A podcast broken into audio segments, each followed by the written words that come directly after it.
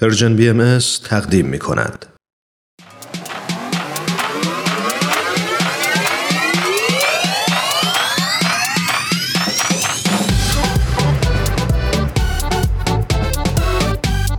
تا حالا به ارزش ثانیه ها فکر کردی؟ گاهی اوقات مسیر زندگیت می‌تونه توی چند ثانیه عوض بشه شنیدن یه صدا، دیدن یه تصویر، خوندن یه خبر همه و همه می‌تونه یه شروع تازه باشه.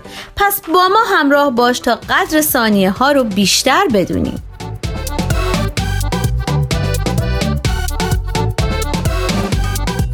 چند ثانیه با شما؟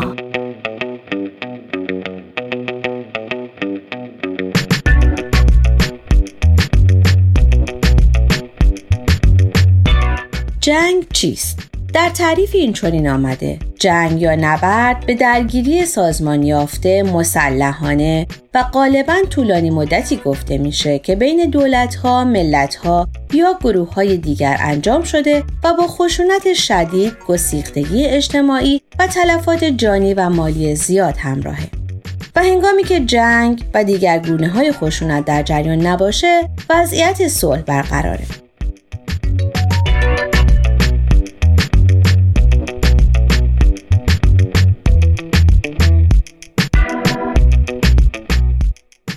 در سال 2003 میلادی شیمیدان آمریکایی برنده جایزه نوبل شیمی جنگ را به عنوان ششمین معزل از میان ده معزلی معرفی کرد که جوامع انسانی را تا 50 سال آینده تهدید می‌کنه.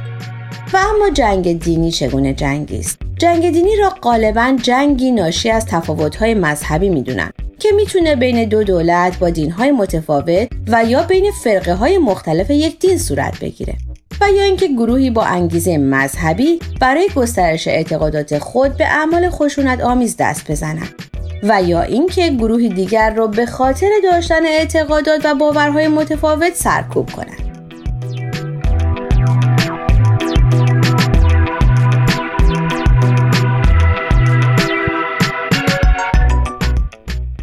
عدهای معتقدند تلفات انسانی در طول جنگ های مذهبی در مقایسه با تلفات به وجود آمده در طول حکومت های سکولار و غیر مذهبی بسیارند ولی این دلیل برای نیست که بتونیم فجایع و تلفات ناشی از جنگ های دینی رو نادیده بگیریم و یا انکار کنیم.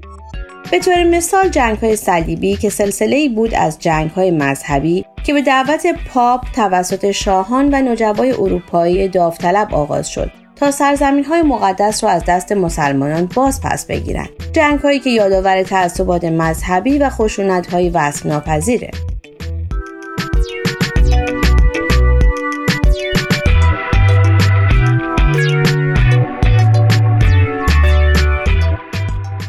نکته نگران کننده تر آن است که خصومت ها با انگیزه دینی همچنان ادامه داره و امروزه در جهان رو به افزایشه. تحقیق جدید مرکز تحقیقات Pew Research Center نشان داده که سرکوب از سوی دولت و تبعیض اجتماعی در برابر دینداران در سراسر جهان رو به ازدیاده. بر اساس تحقیق اخیر این مرکز تحقیقاتی شمار کشورهایی که در آن گروه های خاص مذهبی با خصومت های اجتماعی روبروان افزایش یافته.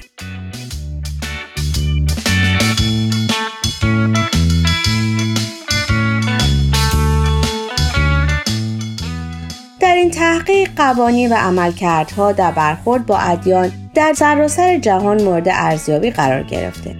این تحقیق حاکی از اونه که از سال 2007 تا سال 2017 شمار کشورهایی که در آن انسانها به خاطر عقاید مذهبیشان با خشونت روبروان از 39 به 56 کشور افزایش یافته. به طور مثال در کشور آلمان در سال 2018 میلادی 453 مورد جرم و جنایت با انگیزه دینی ثبت شده.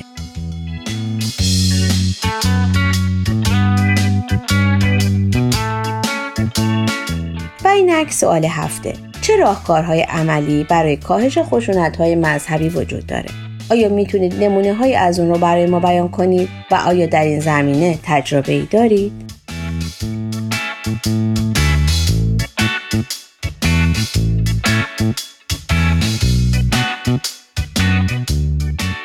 شما می‌تونید از طریق آدرس ما در تلگرام ادساین پرژین بی ام و همچنین ایمیل info at persianbms.org با ما تماس بگیرید.